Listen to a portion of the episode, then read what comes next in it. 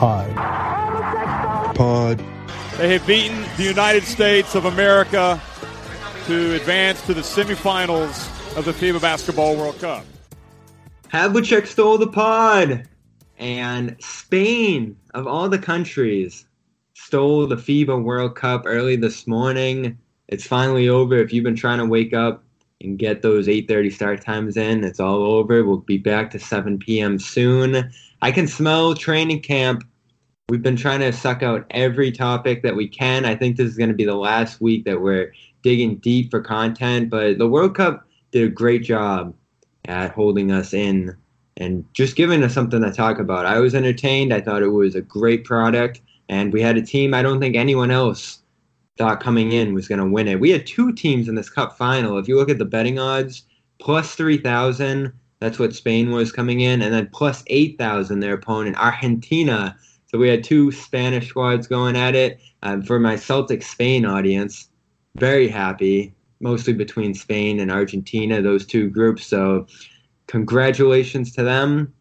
Campeones in España. And Marcus Gasol, how about that? One summer NBA Finals champ, World Cup champ. It's great to see. I'm sure FIBA's happy about it. I'm sure the international basketball community was happy that the USA didn't just hold a monopoly over this thing. They were clear favorites coming in, at least according to the betting odds. Other people had their doubts. And once we saw them play, I think everybody had their doubts about this team that came to fruition and they ended up placing seventh in this. So, what's that say about the Celtics, who constituted most of this roster? What's that say about Team USA for the future? I'm bringing in an expert, Coach Nick, B-ball breakdown. Nick, good afternoon from Chicago on this Sunday. How are you doing? I'm good, Bobby. Thank you for having me on. I appreciate it. So I, I don't think we've had you here on the Celtics blog podcast yet. We've done about like 50 plus episodes between the two renditions of it, and I followed you for a long time. I love the videos. I think most people across the internet love the videos that you do breaking it down. Um, you know, you basically have four different styles of basketball coverage across the internet the analytical one has always been one that I'm very interested in. I think the hardcore basketball fans love it too because you just learn something, and there's nothing better than learning something about the game. You give it to us every time. So I know you have a coaching background. Um, when did you start doing like these video breakdowns on YouTube the way you do them now? Well, I, I guess I started in 2010 uh, in around in May when the playoffs were in full swing, but I didn't know what the heck I was doing for a while. Even though it kind of caught on, you know, early and uh, I was also a head coach at a high school in Los Angeles. So the way I kind of phrase it now is that the day I stopped coaching was the day that uh, B-ball breakdown blew up because I just finally had time to do it full time. So that was 2013.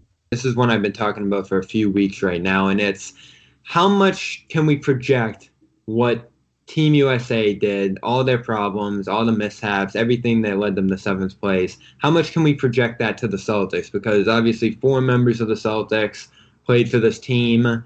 I think you can kind of compare some of the issues that the Celtics could face to this year's center concerns, uh, Kemba Walker facilitating for the wings who need to grow on this team, and then the wings themselves actually, you know, maximizing every night of the season because all these problems happened on the Celtics last year besides the center one.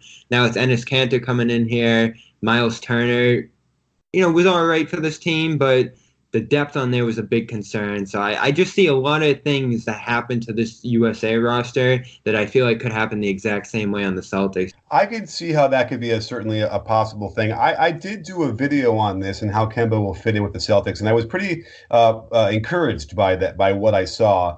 Um, you know, he's a different player than Kyrie. Uh, certainly the way he moves and how he attacks, but there are a lot of also similarities. So the real question with him specifically is going to be whether or not you know the the, the teammate aspect and the mental aspect fits in better than it did with Kyrie. Because clearly, it sounded like even just from an outside perspective, for me, it just didn't sound. It sounded like one of the bigger issues is sort of like the chemistry and the way they didn't sort of interact well. Um, so that's one thing that I feel like should be better. And I do feel like Kemba is not necessarily the kind of guy that like just filled up the stats sheet on a bad team. They, they were on, you know, some of the teams were pretty were decent that he played on. So I think it'll be a, plus for them But after this performance and what we saw, I mean, you know, I got in trouble on Twitter for tweeting uh, what I what I inferred was uh, you know some some strife on the court between Donovan Mitchell and uh, and Kemba, and Donovan Mitchell lit me up on Twitter for it. But um, uh, but you know, I, I, what he didn't say in there st- still seemed to indicate that uh, there could have been some of those issues, and clearly um, we saw that in the court. The the French game, I think, is what you're pointing to, and I watched the video breakdown of that game. It, it was interesting because I watched all the games except for that one. That was the one morning I got caught in class that I couldn't watch USA. And you go back and look at the way they interacted, the way they held down the ball time there, and just the way the ball moved in that game. I thought movement was actually one of the things that this team did well. The amount of spacing, the quality shots that they got. I thought that work through the earlier portions of this tournament. And then against France, I don't know if it's because they had Rudy Gobert just sailing off the middle or things just broke down between Mitchell and Kemba there, but that problem just erupted there. Maybe it was on a smaller scale in the earlier games and I didn't catch it as much, but that was weird because Kemba was, you know, dominating the ball a little bit the way we saw Kyrie do it late in the season, that he was just trying to make this happen and it, it wasn't going to happen from one player, especially him. Mm-hmm. The point I made was he had scored, uh, Donovan Mitchell had scored 28 points in 29 minutes. And then I don't even know if he got a shot the last five minutes of the game when, you know, they, it was very close and they couldn't pull it out. And that's usually the role of your point guard. You know, he needs to be able to understand how to distribute that and get the, get the shots for the guys when they need them. And uh, it didn't happen there. Um, the play I shared was an example of that, and uh, and just I, I just feel like I was going to do a video on their offense what they're running, some of the interesting stuff, and we went through it, you know, bef- before the last week of the tournament, and there honestly wasn't enough half court possessions to demonstrate anything interesting. That's that's how ho hum their offense looked uh, to me um, from my perspective.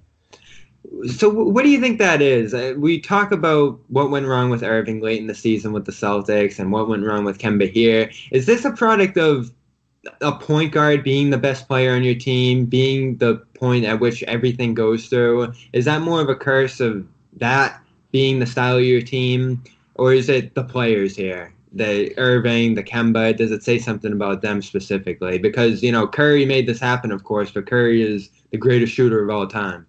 Yeah, I, I, also and Curry had better teammates too. I, I think that um, it's hard. It's hard when you throw this team together, and you know, let, us not let's not ignore some of the big um, elephants in the room or whatever that no one's really talking about. Is that they had some injuries. So you yeah. know, if Kyle Kuzma is on the team and if Tatum is playing, they're better, right? Like that, that's a better version of the team that played that lost those games. So maybe that doesn't happen that way. Um, you know, and so that, but that puts pressure on the guys that are still playing, and so that's a natural thing for them to do. And when you have other teams that have been playing for a long time, like Spain, for instance, they were so good with letting uh, uh, Marc Gasol be the fulcrum of their offense out top. And that just seems clear to me. It's because Sergio Llull and um, and uh, you know uh, what's his guy, uh, the other guy uh, who used to play in the NBA, like those guys just um, yeah, Fernandez. They just they just been playing for so long together that they know that those are the plays that work really well for them. Whereas, you know, they were I think the US is still trying to find their way. Did now did the US sort of come off sort of too cocky when they were training in Vegas? Did it seem like, oh, we're we got this, don't worry about it? And maybe they didn't quite you know, rigorously put in what they needed to do, uh, or were concerned about what wasn't happening. Maybe that could be something that that could be the arrogant uh, people like me uh, criticizing Team USA that Pop is calling out.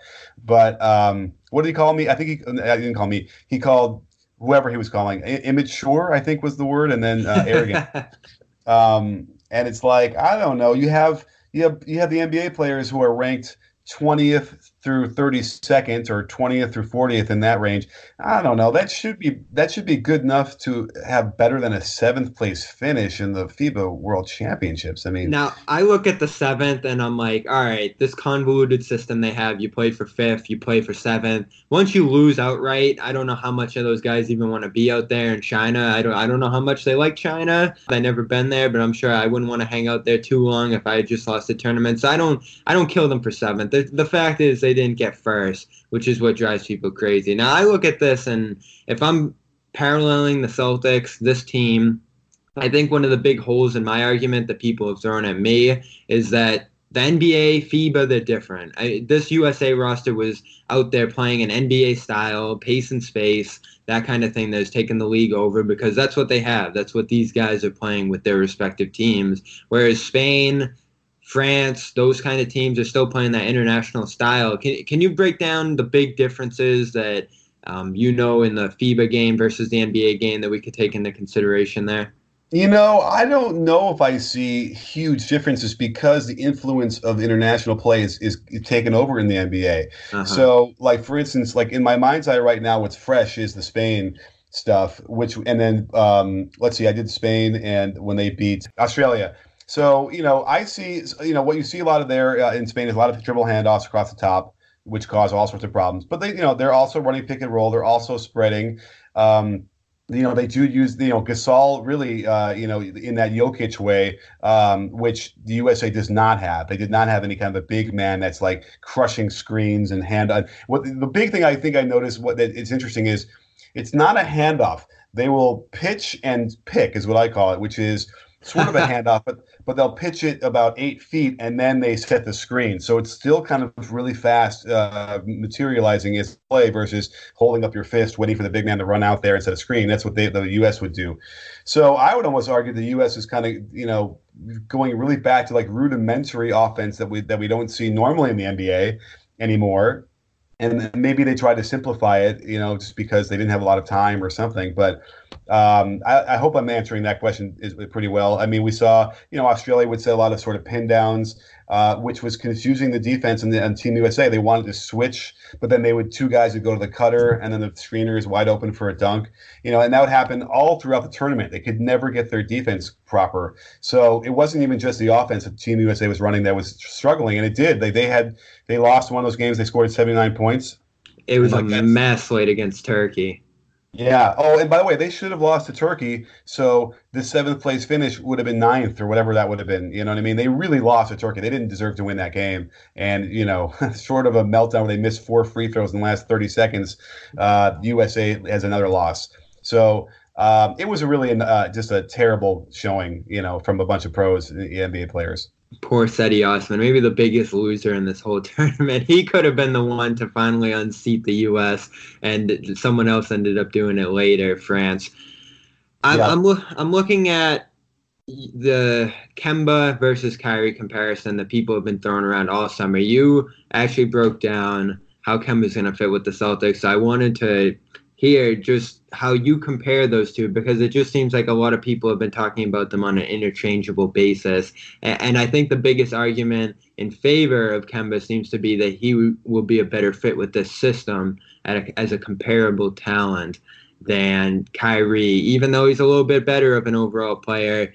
Not as good of a fit within Stevens. This whole argument seems to be centered around how these guys are going to work for Stevens. I think it's a hierarchy thing, you know, because I think Tatum and Brown were struggling when Kyrie comes back uh, to figure out, you know, you need a pecking order. You need sometimes a coach to just get in someone's face and tell them what the role is.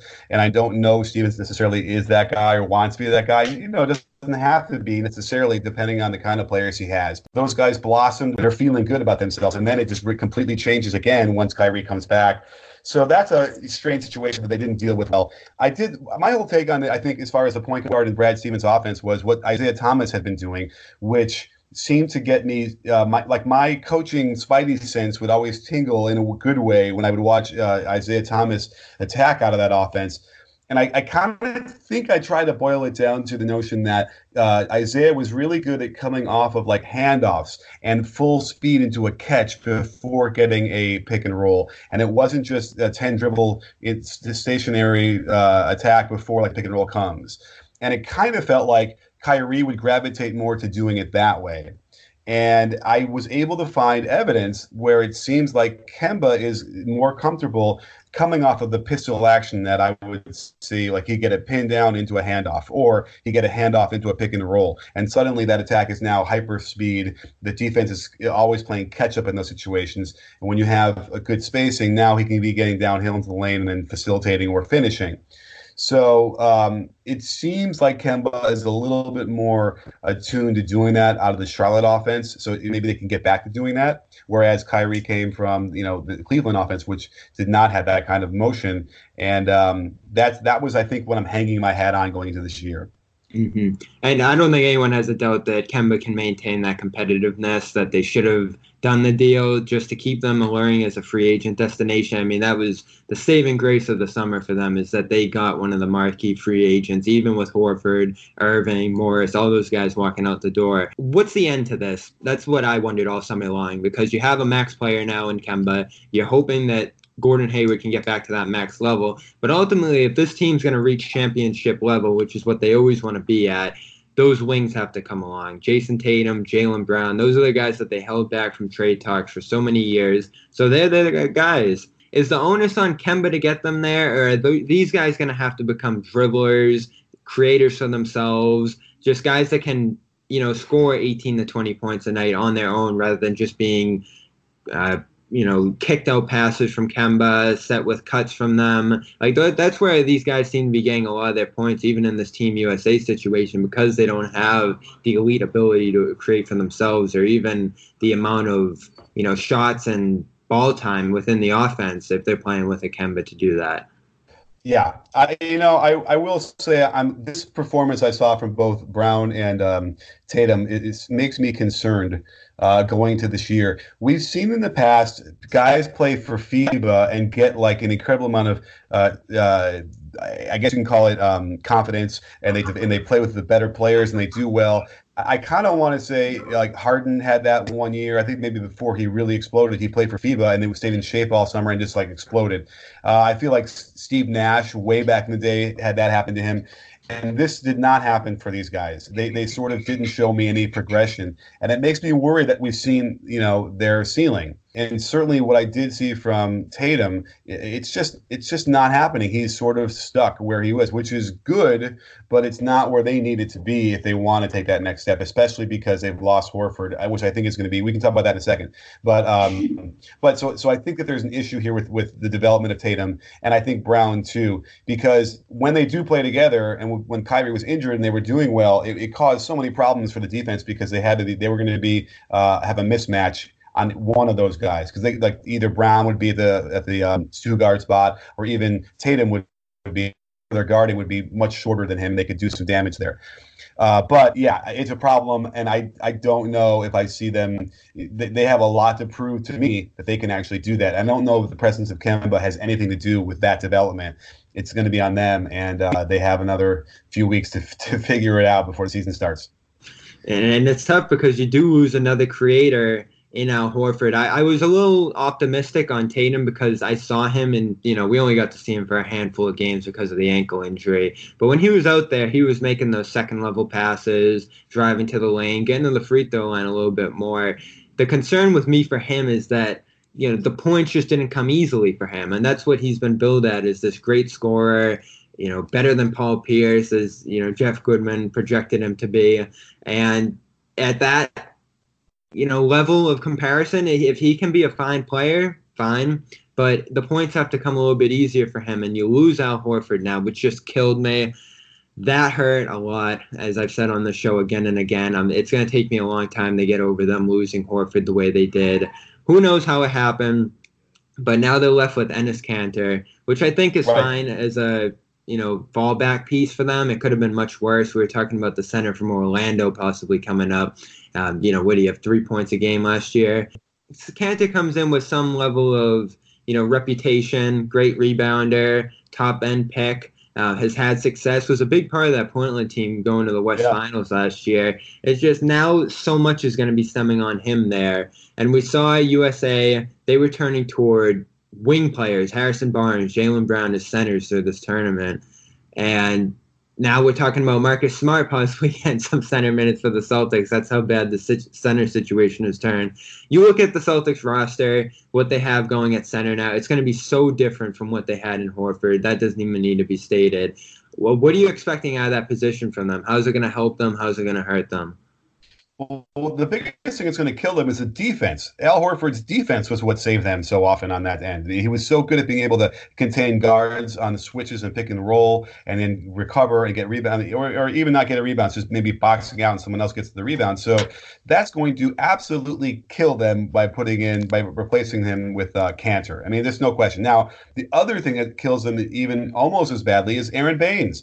Not having him there is also a huge problem. He is good he is so helpful, and and his absence uh, from that team that they had, they were really doing well with him, is going to kill them. And plus, you know, he can spread the floor too with some shooting. So that's going to be a real problem. And I don't know, they're going to have to try and go small and try and you know just force the other team to adjust to them. But if I were playing against them, I, I, would almost think, let's go two traditional bigs and we'll just hammer them and get second shots and second shots all day long. Um, and those are those second shots, by the way, could be wide open threes. So um, that that's going to be a, a, severe problem for them. I actually liked what you said. You know what you said about Kanter and the Portland run. You know he is valuable, and even though his defense is is maligned and criticized quite a bit, the defensive rebounding is part of defense, and he is really yes. good at that. So that will help, and that that always that has been a thorn in the Celtics side in the past. So that will help, but um, they're going to have to do it on the offensive end. And um, you know, I, I, and by the way, Tatum still didn't impress me with you know in this tournament. He was still missing at the rim, uh, and, and finishing wasn't as wasn't didn't seem to take another jump. He's always looking for the foul calls too in there. That drives me crazier yeah. than anything. Is when the arms go up in the air. You have to prove yourself as a finisher if you're going to be looking for that kind of stuff. And he's been doing yeah. that since day one. And it drives me crazy because I don't think he can beat anybody at the dribble. And I got in trouble. You know, I'm sorry, Drew Hanlon, my buddy Drew, uh, for mentioning that on Twitter. But it's like, you know, there are moves he will make where he actually then has the lane to like get that into the lane and beat his man, and he will just pull up from a long for a long two. And so in my mind, even if he makes the move that presents him with a, a way to beat his man, but yet he doesn't take it, well, that means he can't beat his man.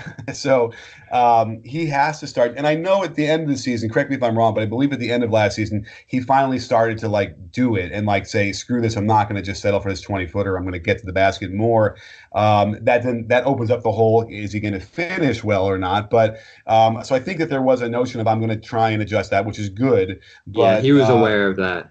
Yeah, but then he's going to have to finish, and that might have been the root of him not wanting to beat his man on that one. And um, so he's got he's got a lot to prove. This is the year. If he doesn't do it this year, if Tatum doesn't really make that jump, then I, I would imagine people are just going to simply shrug and be like, "Well, that, he doesn't have anything else. That's and, what, and, what we've seen. Is it." And here's the other layer to it defensively, he's going to have a whole lot more on his plate now too, because Marcus Morris ate up those bigger four matchups. He was basically their small ball four in the mhm. hole, rebounding, defending the bigger guys. Now Tatum's the biggest guy out of all those wings that they're going to be throwing out there. Probably the most likely to get those four matchups to be leaned on for rebounding. I mean, his re- responsibilities now with Horford Morris leaving are only going to grow. I don't know how that complicates his offensive progression, but it definitely overall puts more on his plate. And all this talk, I, I wonder what you have to say about it, about a wing like Smart, him, someone else playing some center minutes, going strictly small ball the way USA did it with Barnes out there. Is that going to be even possible for small spurts in the NBA this year?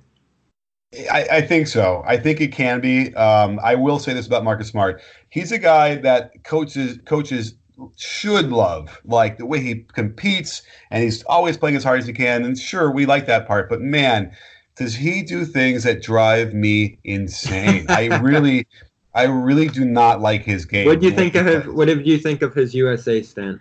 Same. I saw the same stuff. You know, sort of ill-advised shots um, you know, drive. He, he just he, his off, offensive game is just unpolished, and it doesn't seem like it's going to ever get more polished. It's frustratingly so, and he's really just sort of streaky and all over the place. So he just drives me nuts the way you know the things he does. But then and but then he'll throw in like an incredible like defensive deflection into a steal or whatever, and you're like, okay, that, that helps, but you know, he, I don't know. I, I don't think if, if they're going to pin their hopes on him being the X factor, then I worry about that. I think the true X factor is Hayward. Not a lot to say about him. I know he's been in the gym going crazy, been around the facility a lot. That makes you feel good. And he'll be leaned on for creation, for probably defending some fours too out there on the wing. And they're going to be asking a lot more of him this year, reasonably so. Two years removed from the injury, he got that year off from blame, which is fine. I mean, I thought he played well in that Indiana series, and then once the Bucks came around, he just basically disappeared. So the honeymoon from him coming back from that injury is gonna end real quick if it looks the same as it did last year. What did you see from him last year that you know limited his ability to be that impact player that he was in Utah? I mean, he he he was the poster child for like coming back from a serious injury and being scared to you know play all out, and it's natural, and that might happen. That might be eliminated this year. You know, another year away from the injury.